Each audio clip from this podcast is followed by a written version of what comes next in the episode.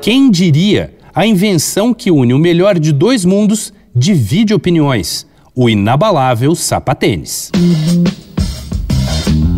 Dois pontos. Uma conversa sobre quase tudo com Daniel Almeida.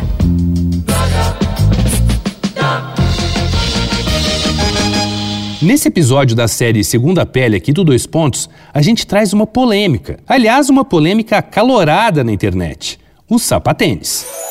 Se você está ouvindo esse termo pela primeira vez, tudo indica que o sapatênis foi criado como uma alternativa de unir o tradicionalismo do sapato social com o conforto e a informalidade do tênis. Tipo, unir o melhor de dois mundos, sabe?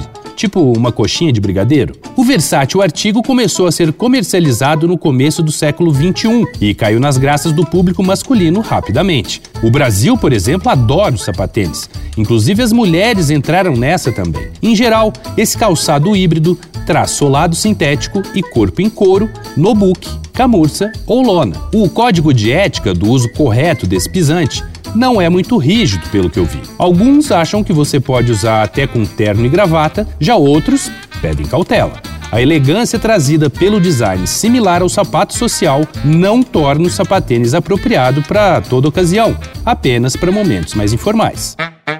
Mas como toda invenção revolucionária, o sapatênis tem uma numerosa legião de críticos. A turba de insatisfeitos diz que o solado é muito fino e baixo, a estrutura é fraca e pouco masculina, mais parecido com uma sapatilha. Tem até quem diga que o sapatênis mina o poder de qualquer look masculino. Veja só. Mas os detratores não querem te deixar descalço nesse terreno espinhoso de incertezas. Caso você procure alternativas ao sapatênis, ouve só. Primeiro, um tênis slip-on, que eu conhecia como tênis iate. Segundo, um sapato casual, que seria uma versão mais relax do sapato social. É bonito e confortável, com acabamento em borracha ou veludo. E por último, para dar bastante poder para o seu visu, um par de botas. Elas podem ser excelentes substitutas, principalmente em dias mais frios.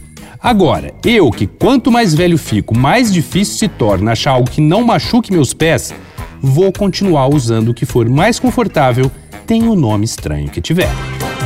Vai lá no arroba Danico Illustration e dá uma olhada nas ilustrações inspiradas na série Segunda Pele.